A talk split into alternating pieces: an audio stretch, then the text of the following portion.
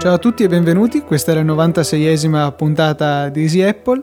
Io sono Luca Zorzi e io sono Federico Travini. E siamo di nuovo qui, questa volta addirittura in diretta. Se avete la nostra applicazione Easy Radio che è gratuita nell'App Store e avete abilitato le push, vi è appena arrivata una bella push che vi avverte della nostra diretta. Consiglio a chiunque non l'abbia fatto di farlo subito, scaricate l'applicazione, tanto è gratis, è anche molto bella e presto sarà anche compatibile con eh, lo schermo dell'iPhone 5 e avrà la possibilità di vedere in diretta i, i, tweet con i nostri hashtag, insomma sarà sempre più interattiva come applicazione. Eh sì, sarà in evoluzione continua e qualcosina in più abbiamo detto nel fuori onda, quindi invitiamo ad ascoltare il fuori onda di questa puntata e, e tutto è qui. Tutto è qui. Tutto è qui, tutto, questo è quanto. E, beh, prim, prima cosa importante da dire, Luca mi ha fatto un bel regalo di compleanno, ci siamo rivisti, mi ha regalato la tastiera che è anche lui della Logitech, sì, che per... è un qualcosa che mi, è, mi, ha sempre stuzzicato, ora che ce l'ho tra le mani potrò eh, prendere meglio gli appunti a lezione, scrivere eh, prendere gli appunti a lezione, perché è bellissimo, in particolare nella, nell'epoca pre-iPad c'era Federico che si presentava a lezione con questi bei fogli, li metteva lì davanti, la penna la appoggiava sul foglio, anzi no, la matita rigorosamente, e poi non li usava. Spero che con questa tastiera si decida a prendere un po' di appunti.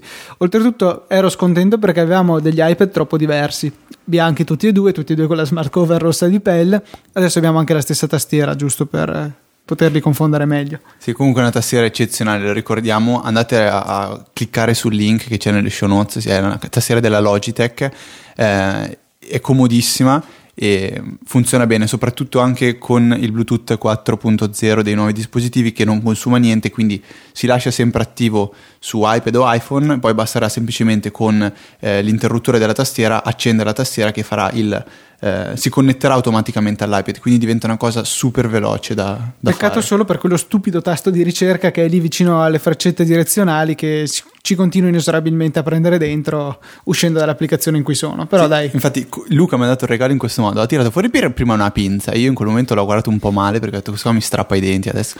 Poi mi fa questa serve per togliere il tasto di ricerca e dopo dato la tastiera effettiva. Quindi voleva fare un esperimento e stra- sradicare dalla tastiera quel tastino lì che in effetti è, è abbastanza inutile, soprattutto ne- per la posizione in cui è. Se fosse da un'altra parte potrebbe tornare esatto. utile, invece lì vicino alle frecce eh, spesso ci, ci prendiamo dentro. E quale miglior modo di prendere appunti se non quello di usare Write Up, di, di, cui dobbiamo fare una precisazione importante, perché ci si è resi conto eh, di non averlo mai detto, ci si è resi conto di non averlo mai detto. Write Up eh, non usa lo stesso gioco di parole che ha WhatsApp, che è app come applicazione. Write Up è scritto Write UP, quindi app come su e non come applicazione. Eh, se qualcuno di voi eh, non la trova nell'App Store, eh, Primo, una bella bacchettata perché sapete che c'è nelle show notes, quindi noi vi semplifichiamo la vita e voi ve la autocomplicate. Seconda cosa, eh, colpa nostra, non l'abbiamo mai specificato, e, mm, niente, è scritta così con write e poi UP. Ricordiamo ancora una volta applicazione universale, sincronizzazione con Dropbox, supporto a Markdown per la gioia di Fede, per cui un'applicazione da avere senz'altro. Ringraziamo ancora una volta lo sviluppatore per averci sostenuto in queste settimane con il lancio di Easy Podcast. Davvero, sì, è stato, è stato fondamentale per noi il suo è, supporto. È passata un'altra settimana e tu sei sempre con il 3GS. Sì, non, non, c'è veramente da nessuna parte questo, questo, iPhone 5, non lo trovo, come ho già detto nella puntata del saggio podcast che dovrete ascoltare perché è stata ricchissima di contenuti per quanto non riguarda... Di minuti, perché... E di minuti, dura un due ore ma potete tranquillamente eh, spezzettarla e sentirla con calma in macchina, in treno, a piedi. E abbiamo parlato di iPhone 5, di iPad mini e anche un po' di social network, tutto questo con Maurizio Natali, quindi potete immaginare eh, o meglio, Maurizio Natali con noi. Ecco, Maurizio Natali con noi, sì, giustamente. È stata interessantissima. E come, come avevo già detto, ho dovuto restituire a Apple il mio, il mio dispositivo sì. da, di prova, quello che mi era stato fornito da insieme Apple. A Gruber, insieme a Gruber. Quei, quei pochi che hanno avuto questa fortuna. E, e quindi adesso mi ritrovo con il mio 3GS. Comunque, a parte gli scherzi, ho trovato un articolo, secondo me, carino nel web di un blog che tu mi dici conoscevo, di, sì, conoscere, sì. invece io non, non, so, si chiama Polly Cock. Vuoi, Polly dire? Boh, è un sito che parlava principalmente di Linux, tutto dal punto di vista di un Linuxaro che ho sempre seguito, seguo ancora, in particolare comunque lo seguivo nel mio momento, momento lungo periodo in cui ho usato Linux anche sul desktop. In questo articolo che eh, risale praticamente al 21 eh, luglio del 2008, quindi era appena uscito praticamente il primo iPhone. Eh, in Italia? No. Era l'iPhone 3G.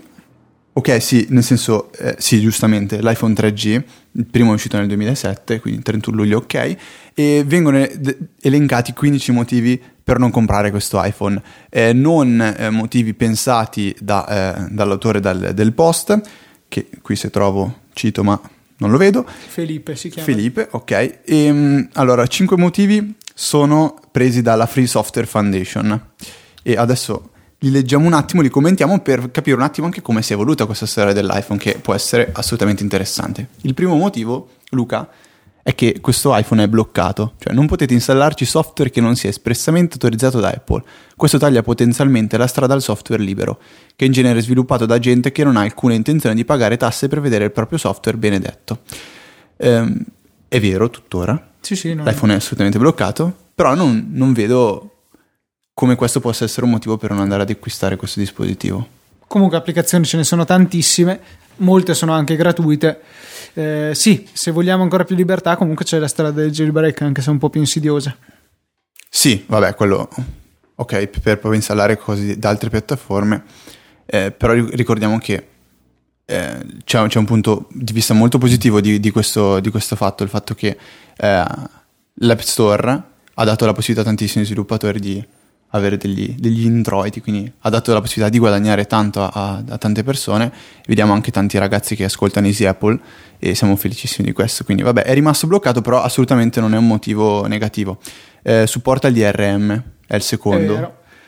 È vero, però Apple è stata forse una delle prime a togliere il DRM da, dalle musica canzoni. che vendeva, esatto, per cui c'è il supporto, ma di fatto l'uso è ridotto per i media, cioè perlomeno per la musica, per i video c'è ancora e anche per le applicazioni c'è ancora. Noi non possiamo prendere le IPA, che sono i file di installazione delle applicazioni dal nostro computer, passarle a un amico, lui non può installarle, cioè o meglio deve, ci chiede la nostra password del nostro account di iTunes.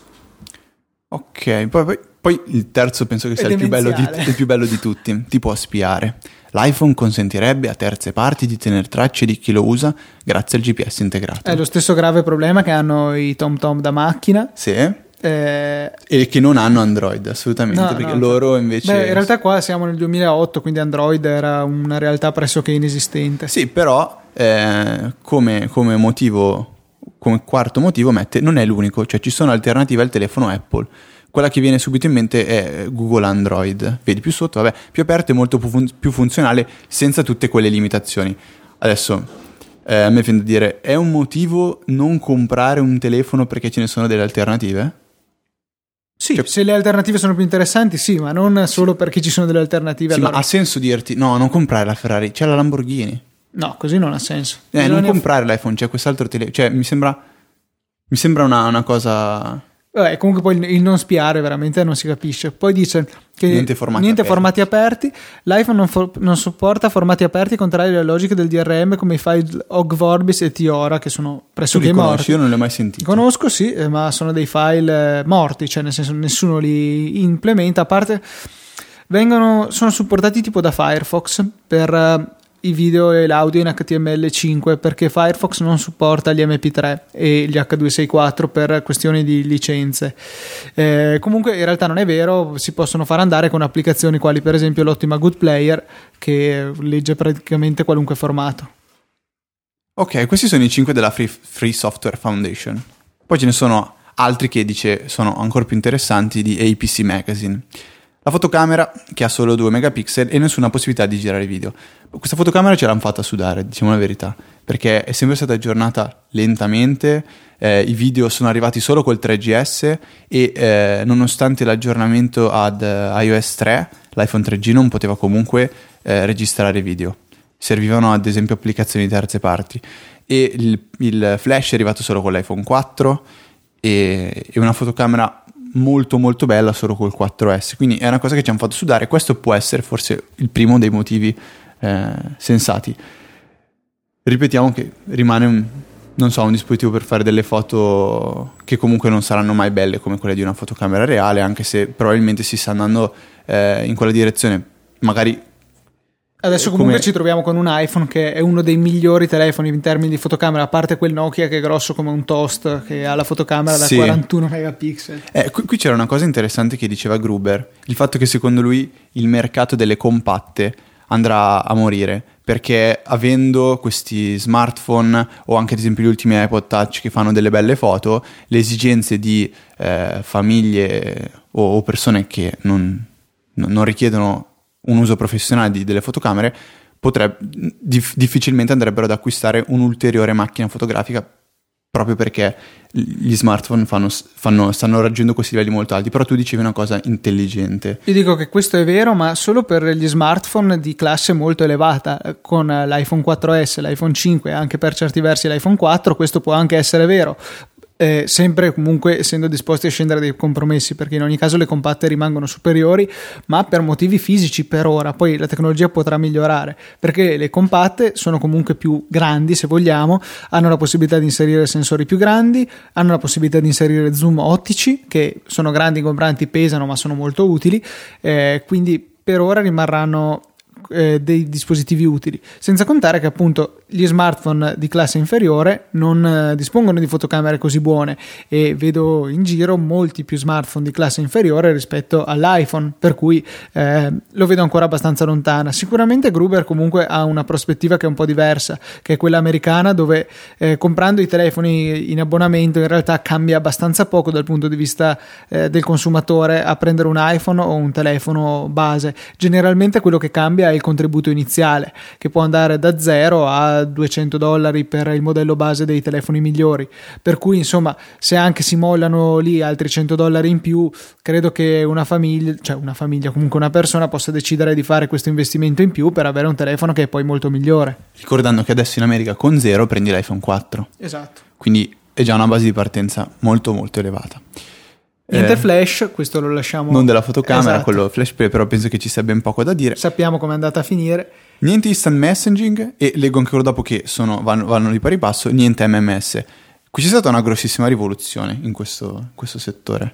Ma a parte il fatto che questo qua è stato scritto proprio eh, prima dell'iPhone 3G, se non sbaglio era stato introdotto comunque eh, l'App Store con l'iPhone 3G, per cui era solo questione di un attimo che venissero sviluppate tutte quelle applicazioni per MSN, Google Talk, Jabber, IM, ICQ, come di, cita qua nell'articolo, per cui eh, lì eh, un mese dopo non era più valida la critica. Niente MMS invece è vero, l'ha voluto ancora iOS 3 se non sbaglio per sì, se non sbaglio era iOS 3, però la cosa interessante era che attualmente eh, viene offerto da Apple direttamente ai message, quindi eh, gli MMS qui non, ve- non, non, si possono più inviare solo tramite email come viene detto in questo articolo, ma ormai è tutto, eh, è tutto integrato dentro i message, video, foto, documenti, qualsiasi cosa si passa attraverso lì ed è eh, veramente comodissimo.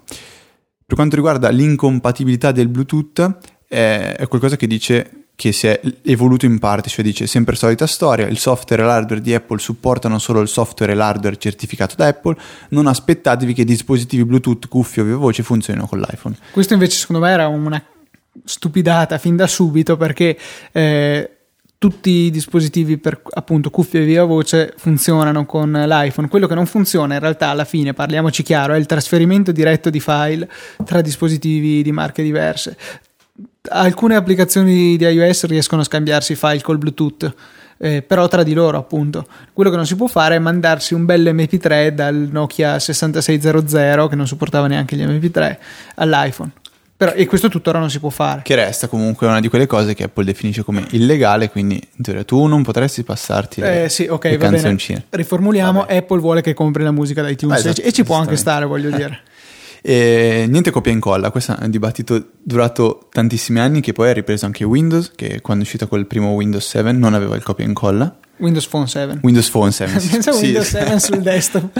sì, esatto. Control C e non succede niente, dici, oh porca miseria. E hanno, vabbè, qui c'è poco da dire, hanno aspettato un po' perché volevano trovare il metodo migliore per implementarlo, poi hanno avuto, forse hanno avuto ragione perché è stato implementato molto molto bene. Io tuttora quando uso i telefoni Android trovo che il loro copia e incolla anche la selezione del testo, io non, non, non, mi ci trovo ness- proprio bene. E comunque dice che le alternative esistono, c'è il Neo Freerunner, da lui ribattezzato il telefono Linux, che ha avuto un successo di vendite devastante. Un flop quasi quanto l'iPhone 5 è Sì, stato. esatto, esatto. L'hanno venduti 15-20 anche, mi sa. Forse anche un centinaio nel mondo. No, è interessante. Poi quando c'era il periodo in cui si cercava di installare Ubuntu sui telefoni, non so se ti ricordi, quindi probabilmente è schierato da questa parte l'autore. Comunque è stato, vabbè, mi è piaciuto leggere per vedere come si è, come è- si è evoluta questo smartphone che era 20 Allora, anni avanti. No, Se, se vogliamo fare un riassunto, secondo me è questo. Le critiche filosofiche rimangono uguali, le critiche funzionali ne rimangono veramente poche, eh, tranne quelle appunto direttamente volute da Apple, vedi il Bluetooth tra virgolette bloccato. Per cui eh, credo che l'iPhone a, a questo punto possa essere comprato. Dai, ho deciso l'iPhone 5 l'ho preso. Sì, fatto bene. Ehm, guardando oltre, mi interessava citare eh, un, un piccolo programmino uscito recentemente, sviluppato da un ragazzo che dovresti conoscere, Luca. Si chiama Filippo Bigarella. Ah, sì, ne ho sentito parlare. Allora, ha sviluppato una. È quello che ha fatto Spring Tomize Cracked Version, se non sbaglio. Sì, quello che è contro il software a pagamento, un- uno che cracca tutte le cose e poi le distribuisce. eh, vabbè, ha sviluppato un programmino piccolissimo che probabilmente già eh, 120K. conoscete 120k di, di- di- di software Icona compresa. dovreste poterlo scaricare icona che tra l'altro tu avevi proposto una cosa obbrobriosa Luca quando Filippo ha chiesto Quello era pa- palesemente per ridere. Ehm, allora, questo programma serve per nascondere l'edicola. Dopo ne parliamo meglio. da iOS non, Eh, non quella dietro casa Sì, Stifle Stand si chiama. E mh, praticamente eh, ha chiesto qualcuno che faccia un'icona. Allora, io cosa ho fatto? Ero con l'iPhone, ero proprio una mano sola perché nell'altro avevo la borsa della spesa. Sono andato su Google e vedi, con l'iPhone ho potuto farlo con una mano sola. Ho cercato l'icona dell'edicola, eh, l'ho scaricata, l'ho aperta in Sketch, che è un'ottima applicazione. Non so se ne l'abbiamo già consigliata, dopo controllo. no parlane perché Dopo- interessa anche dopo a me parlo. Ehm, quando parliamo di applicazioni ne parlerò senz'altro. Ehm, ho tracciato una X disegnando due linee oblique rosse e poi ho scritto no. e, E tutto nella te- risoluzione di tipo 144 x 144, per cui un'icona di elevata qualità sia artistica che tecnica. Comunque, eh, parlando dell'applicazione in sé, attualmente è disponibile solo per Mac. Eh, è, eh, se- serve- bisogna fare un click per farla funzionare, cioè si collega al dispositivo iPhone iPad che sia al, al Mac, si lancia l'applicazione, viene, eh, c- c'è un grosso pulsante al centro con scritto hide. E ti permette di nascondere l'edicola e sotto c'è scritto quale dispositivo è stato collegato. Quindi se il dispositivo è riconosciuto voi cliccate su quel bel bottoncino e la, la- la cartella la, scusate la, L'edicola. l'edicola verrà nascosta in una cartella chiamata Magic. A quel punto voi potrete andare a trascinare lì dentro tutte le altre icone che vi interessano e quindi usare quella come una cartella effettiva Poi potete tranquillamente tirarle fuori le- eh, l'edicola da quella cartella lì, quello si riesce a fare. Attenzione a non aprirla mentre è nella, nella cartella perché sennò si blocca la springboard, quindi la grafica ci mette un attimo, poi riparte, non succede niente, però ecco, per un, quello che tecnicamente è definito il, il, resp- il respring viene Esatto. effettuato da- dal sistema. E, mh, un'altra cosa da, da segnalare è che quando, ehm, cioè, o meglio, qu- quando vedrete la, la cartella contenente l'edicola ehm, non, non espansa, quindi norm- quando la vedete l'iconcina, dentro non vedrete la miniatura dell'edicola. Questa non viene visualizzata, vedrete una cartella senza niente inizialmente. Quando andrete ad aprire questa cartella, poi vedrete che effettivamente al suo interno è contenuta l'edicola. Io l'ho fatto subito su iPhone, su iPad. Luca, invece, se non sbaglio, su iPad la tiene ancora lì. No, no, parte. io, ho delle cose nell'edicola e ehm, c'è un- per ora un piccolo problema. Se avete tante applicazioni installate potrebbe non funzionare. Comunque Filippo ci sta lavorando. Sì, è vero. Ehm, In ogni caso nessun danno al telefono, all'iPad, eh, funziona anche con gli iPod Touch suppongo, e ehm, totalmente gratuita. E cosa volevo dire? Sì, ecco, non fa danni al telefono e non serve il jailbreak. Ecco, è la cosa importantissima, non serve il jailbreak. E vabbè, è giusto che stiamo, stiamo dicendolo, aprendo una parentesi, si poteva fare questo stesso procedimento con iOS 5, 5 forse 5, non so se, le, prim- le primissime versioni di iOS 5. Praticamente eh, c'era un, un procedimento da fare per poter catturare l'edicola all'interno di un'altra, di un'altra cartella. Era evidentemente un bug che poi è stato corretto da Apple. E se avete in mente questo procedimento e cosa succedeva, quello che fa eh, Stifle Send alla fine più o meno la stessa cosa, avrete lo stesso risultato finale. Complimenti a Filippo, che è stato menzionato anche da siti importantissimi, se non sbaglio Lifehacker, Eh, Hacker, Mac Stories, eh, Mac Stories, iDownload Blog, quindi eh, orgogliosi di, di avere Filippo anche con noi. Mm, sì, decisamente. Una cosa che mi premeva eh, dire e precisare riguardo del- i- degli aggiornamenti di, di OS X. Dovete sapere che di default il Mac tende a scaricare eh, in background, quindi mentre voi non ve ne accorgete, gli aggiornamenti di sistema. Quindi voi magari siete lì che state usando il vostro Mac scrivendo un documento, non so, di Pages e eh, il Mac in tutta tranquillità, senza dirvi niente, si mette a scaricare un giga di aggiornamento di iPhoto. Ora questo, finché siete ad esempio a casa e state lavorando appunto a un documento di Pages, non va a creare nessun problema. Se ad esempio state facendo altre operazioni, vi potreste rendere conto che di botto la rete eh, rallenta completamente. La, la cosa ancora più grave potrebbe accadere quando siete in mobilità, quindi ad esempio state usando l'iPhone o l'iPad per collegarvi a internet tramite tethering, oppure siete, non so, all'estero e avete una chiavetta che vi dà 10 mega al giorno per controllare giusto giusto le email. Ecco, se il Mac dovesse partire a scaricare questi aggiornamenti, non ne sareste sicuramente felici. Si può andare a disattivare questa, questa impostazione che è attiva, come dicevo, eh, di default. Basta andare nelle preferenze di sistema, sotto la voce aggiornamento software c'è l'opzione eh, scarica gli aggiornamenti disponibili in background. E, e sotto c'è scritto sarai avvisato quando gli aggiornamenti sono pronti per essere installati. Ecco, questo ehm, È molto utile. è da tenere in mente. È molto utile quando siamo connessi a, a reti, tra virgolette, illimitate, ma se abbiamo una quantità di dati ridotta, meglio starci attenti, ecco. Eh sì, io questo me ne sono reso conto quando c'era, è uscito una settimana fa forse un aggiornamento di iPhoto di circa un giga e ho detto, quando mi è venuto fuori il pop-up con scritto c'è un aggiornamento, vuoi farlo? Ho detto bene, adesso si metterà a scaricare un giga di iPhoto. Ho premuto ok e ha fatto direttamente l'installamento, allora mi sono reso conto... E la scaricazione Installazione. Ha fatto direttamente l'installazione e ho detto, cavolo. Che rete? Bisogna stare attenti. Eh sì, inizialmente è quello, ho detto, cavolo, ha scaricato un giga in qualche decimo di secondo, complimenti al mio Mac e alla mia rete. E, e poi in questa voce qua trovate anche eh, la, la possibilità di attivare il download automatico dei- delle applicazioni acquistate dal Mac App Store da altri Mac associati eh, al vostro, col vostro account Apple ID, che secondo me andrà a chiamarsi semplicemente account di iCloud prossimamente. Ehm, mi, mi è venuta in mente una cosa velocissima in questo momento guardando te fare queste cose. Che non mi ricordo chi aveva postato su Twitter eh, un- un'immagine trovata nei file di sistema di, di iOS 6, se non sbaglio, che faceva vedere una icona che faceva pensare ad un'applicazione per gestire la lista dei desideri dell'App Store e di iTunes perché esisteva sia in versione eh, col- con lo sfondo azzurrino come quello dell'applica- della- dell'applicazione dell'App Store e sia con lo sfondo viola, viola quella de- lo stesso di, di iTunes. Adesso io magari vado a, a recuperare questo tweet però se Apple dovesse veramente integrare anche questa, questa funzione io farei veramente i salti di gioia è una di quelle cose che eh, ho criticato ad iOS 6 perché ripeto c'è la necessità di stare legati a servizi esterni come App Shopper che però funziona ma non è integrato co- così bene. Quindi io spero che Apple, eh, che, diciamo che questa, questo leak sia, sia qualcosa di, di veramente vero.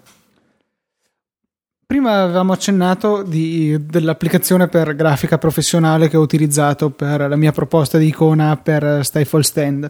L'applicazione si chiama Sketch, è, è di proprietà di Evernote e mm, ci permette di fare una foto e poi modificarla, prenderla dal rullino, disegnare su una mappa o addirittura uno screenshot fatto dall'applicazione stessa quando andate su un sito o partire da zero e mette a disposizione pochissimi strumenti, ma sono quelli che veramente servono eh, molto spesso quando dobbiamo andare a mettere una foto su Twitter, per esempio, evidenziando qualcosa. Gli strumenti sono linea, testo, ehm, freccette, mm, cerchi, rettangoli, queste cose qua e un evidenziatore. Possiamo poi cambiare colore, possiamo anche ehm, censurare alcune zone. Disegniamo un rettangolino attorno alla zona da censurare e verrà tutta pixelata per nasconderla. Tutto qui, queste sono le funzioni, però è veramente semplice e da utilizzare e estremamente efficace. Ehm, ci permette poi di caricare direttamente il tutto su Evernote oppure di salvarlo nel rullino eh, o mandarlo via mail o addirittura creare un collegamento pubblico se l'abbiamo appunto collegato al nostro account di Evernote per condividere questa immagine molto rapidamente. Eh, la trovo veramente un'applicazione utile perché mi è capitato più di una volta, appunto, magari faccio una foto e voglio nascondere un numero di targa prima di metterla su Twitter, per esempio, oppure voglio fare una freccettina o un rettangolino che evidenzino il particolare interessante della foto. Eh, sono delle funzioni estremamente utili che mancano nella gestione di iOS delle foto, che da iOS 5 permette sì di fare delle piccole modifiche, come per esempio il ritaglio, queste sono le famose campane. Però ehm, non è così completa. Skitch è gratuita, è universale, quindi credo che vi convenga sicuramente andare a darci un'occhiata. Ma cosa facciamo? Aspettiamo che passino le, le campane? No, oh. continuiamo. Ah, comunque, il, il, ecco la, la, fonte di quello che vi dicevo prima per quanto riguarda la wishlist, sono eh, contento di dirvi che eh, risale ad Upnet, Jack Perry è l'utente, troverete il post, non il tweet, nelle, nelle show notes, potete andarlo a vedere perché ricordo Upnet ehm, permette di leggere ciò che avviene su quel social network senza doversi iscrivere, se volete però partecipare alle varie discussioni poi dovete iscrivervi, i prezzi sono di 5 dollari al mese o 36 dollari annuali e potrebbe essere, potrebbe essere una bella idea. Luca, non vorrei chiedertelo, però ci, ci, ci parli dell'inut... non ce la faccio, inuti, inutility. Una delle caratteristiche di Easy Apple quando era nata, proprio i primi giorni, era la, la rubrica delle inutility della settimana. È stata parecchio trascurata, ma sta per tornare in grande stile con l'applicazione Fingercut. Um, l'applicazione com- è universale e gratuita. Si compone di una sega circolare e un pulsante per accenderla e spegnerla. Eh, accendendola eh, si sentirà Sfrutta anche il suono. benissimo lo schermo dell'iPad, cioè c'è, bravissimo. C'è una grossa sega circolare in mezzo. Premiamo il pulsante e si accende. Io lo farò a vostro beneficio vicino al microfono. Ecco. Poi questo rumore che sentite sono le mie dita che vengono tagliate dalla sega circolare con tanto di sangue che ne sprizza da ogni lato. E, ehm, è disponibile anche su iPhone, supporta il multitouch, quindi potete tagliarvi più dita eh, in contemporanea. Questo è, credo che dovremmo far vedere questa applicazione al ragazzo che ha scritto l'articolo su perché non comprare un iPhone. A me sembra invece un ottimo motivo per comprare un iPhone questo. Mm, boh, io, io un ah, po' sono meravigliato. Cosa interessante, ci sarebbe un acquisto in app per togliere la pubblicità, tuttavia la pubblicità non compare comunque, per cui... Ah, quindi un in app così, un supporto, ma magari è fatto apposta, tipo supportami, che ah, se vuoi che io continui a fare queste applicazioni eh, fantastiche, eh, supportami con... Eh, mi sono dimenticato di andare a vedere se lo sviluppatore... Una denuncia, tipo. No, se lo sviluppatore ne ha, ne ha altre di questo calibro, perché sarebbe veramente utile. Per favore, no, grazie, ne abbiamo abbastanza. Ehm, vabbè, torniamo ad essere un po' produttivi. Eh, applicazione in questione si chiama Office Time, Time and Expense Tracking. Eh, esistono due versioni, una a pagamento e una eh, free, quindi quello che, quello che, vi dico, se vi interessa potete tranquillamente andarla, andarla a provare totalmente gratuitamente. L'unica cosa brutta è che è stata editor choice di PC Magazine, quindi la cosa non, non, mi, non mi, fa impazzire, non PC Magazine ma PC Mag, quindi vabbè, non è il massimo. Eh, Office Time è eh, un time tracker. Questo è quello che mi verrebbe da definire, magari adesso Luca interviene con le sue traduzioni spontanee, eh, permette, non spontanee, con le sue tecniche, dai Luca, time tracker, aiutami. Eh, un, boh, un, tra... un, registro per tenere conto sì, del proprio tempo. Ecco, di come usate il tempo, eccetera, eccetera. L'utilizzo, vabbè, le campane oggi non ci voglio mollare. È mezzogiorno, è l'orario peggiore. Eh, perfetto. Allora, eh, l'applicazione in questione serve un attimo per eh, non tanto organizzare il vostro tempo, quindi non vuole andarvi a dire cosa fare cosa non fate, ma proprio per eh, cronometrarlo e ehm, analizzarlo, ecco. E, ehm, l'applicazione è fatta molto molto bene. Eh, viene, viene descritto nella, nella, descrizione dell'applicazione che, eh, come, come, è assolutamente vero, esistono applicazioni o es- esageratamente semplici e quindi prive di alcune funzioni importanti, mentre altre tendono a voler avere tantissime funzioni però hanno un'interfaccia confusissima e complicata e difficile da utilizzare. Ecco, per quanto riguarda Office Time, devo dire che è, un ottimo compromesso, quindi l'interfaccia è pulita e semplice da utilizzare e le funzioni non mancano. Per i più esigenti, ad esempio, si possono anche esportare poi eh, i vari dati in, in eh, formato o Numbers o quello di Excel e, ehm, e la cosa anche interessante è che eh, si paga una sola volta e si ha un'applicazione universale che può essere utilizzata sia su iPad e sia su iPhone. Quindi nel caso in cui siate persone eh, come, come, me, come Luca mi, mi definisce quello che deve cercare di monitorare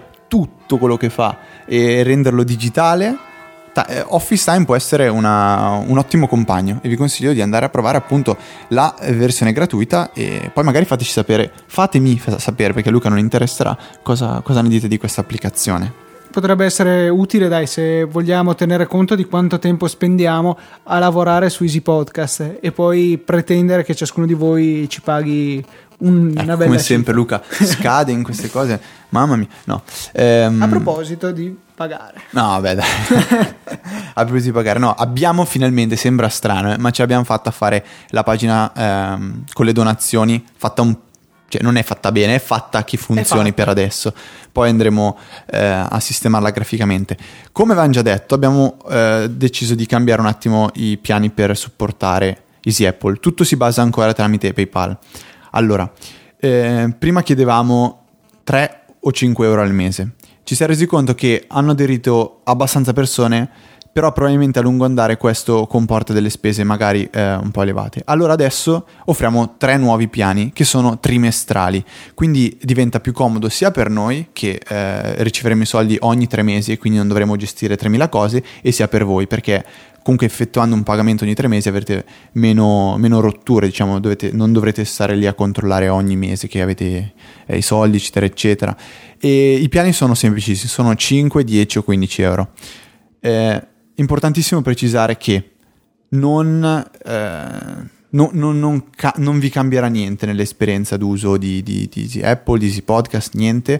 Cioè, lo fate perché ci tenete a questo progetto eh, magari volete fare un ringraziamento a tutti noi insieme, perché ricordiamo non supporterete solo il nostro show Easy Apple mio di Luca, ma andrete a supportare tutto, quindi spese per i domini, per i server, per i software, per qualsiasi altra cosa che serve per tenere in piedi questa baracca che non sembra, ma dietro è, è molto grossa. Sì, sì, sì. Cioè, abbiamo grandi necessità in termini di banda perché siete tanti, gli episodi non sono così piccoli in termini di mega per dire, ieri sera è stato rilasciato il saggio podcast. Alle otto e mezza. E nel giro di 12 ore si sono sfucilati 90-100 giga di banda. Per cui... Sì.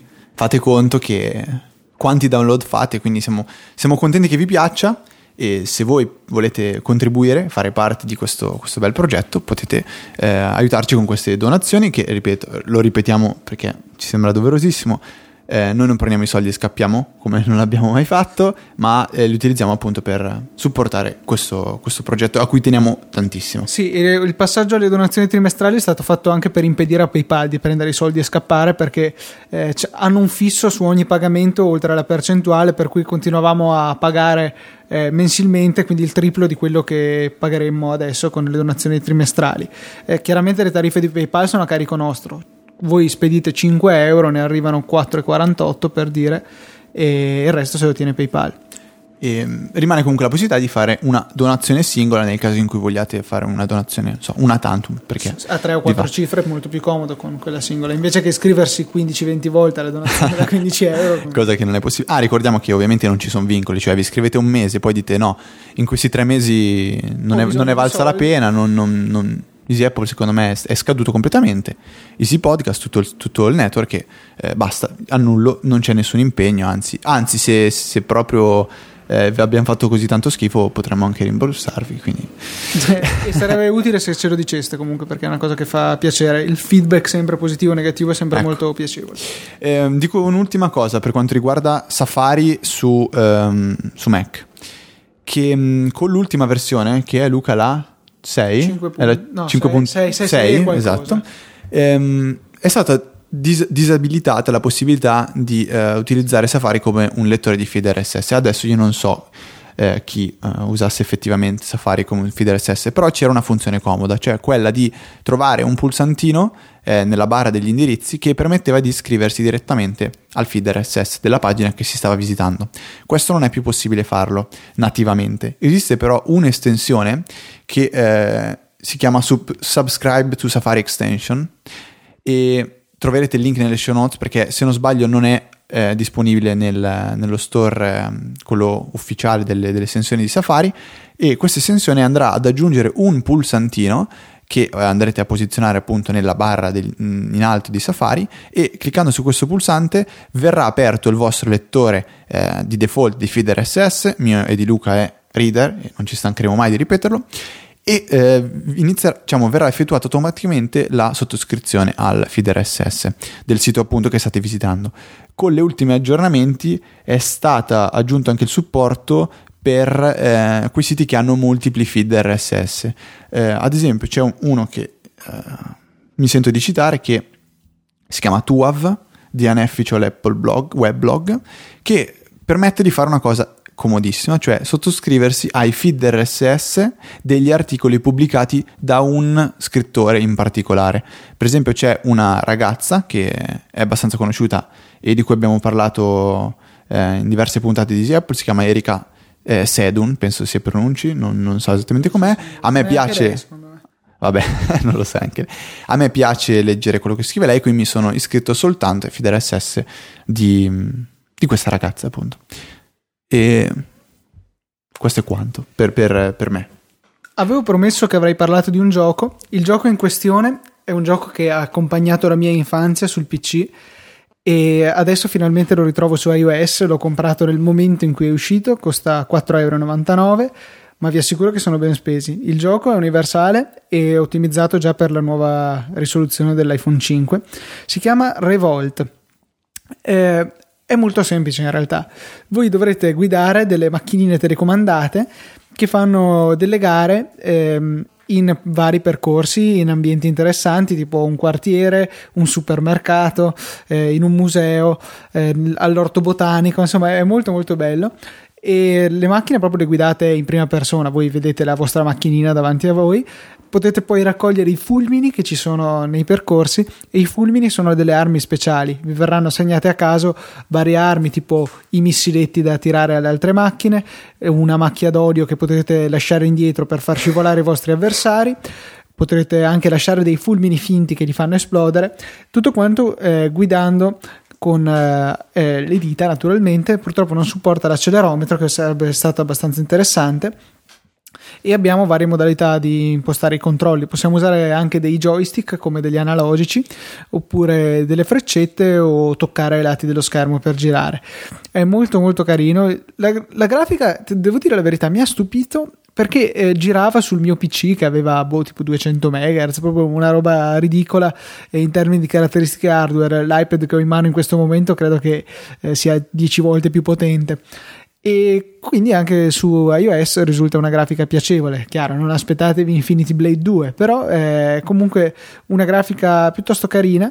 Eh, il gioco è divertente, molto appassionante. I controlli non mi sembravano il massimo. Eh, I controlli, è, è, dopo tutto, è un porting di un gioco da PC, per cui eh, lì si sarebbe potuto fare un po' meglio. Magari in un prossimo aggiornamento inseriranno la possibilità di controllo con l'accelerometro e potrebbe diventare migliore. Comunque, già così è molto divertente. Io Quanto già finito... sarebbe bello giocare con questa tastiera invece? Invece? Con la eh. Logitech qua che mi hai regalato? Con le freccette. E eh, questo sì, in effetti è una grave mancanza di iOS, non poter usare veramente le tastiere esterne.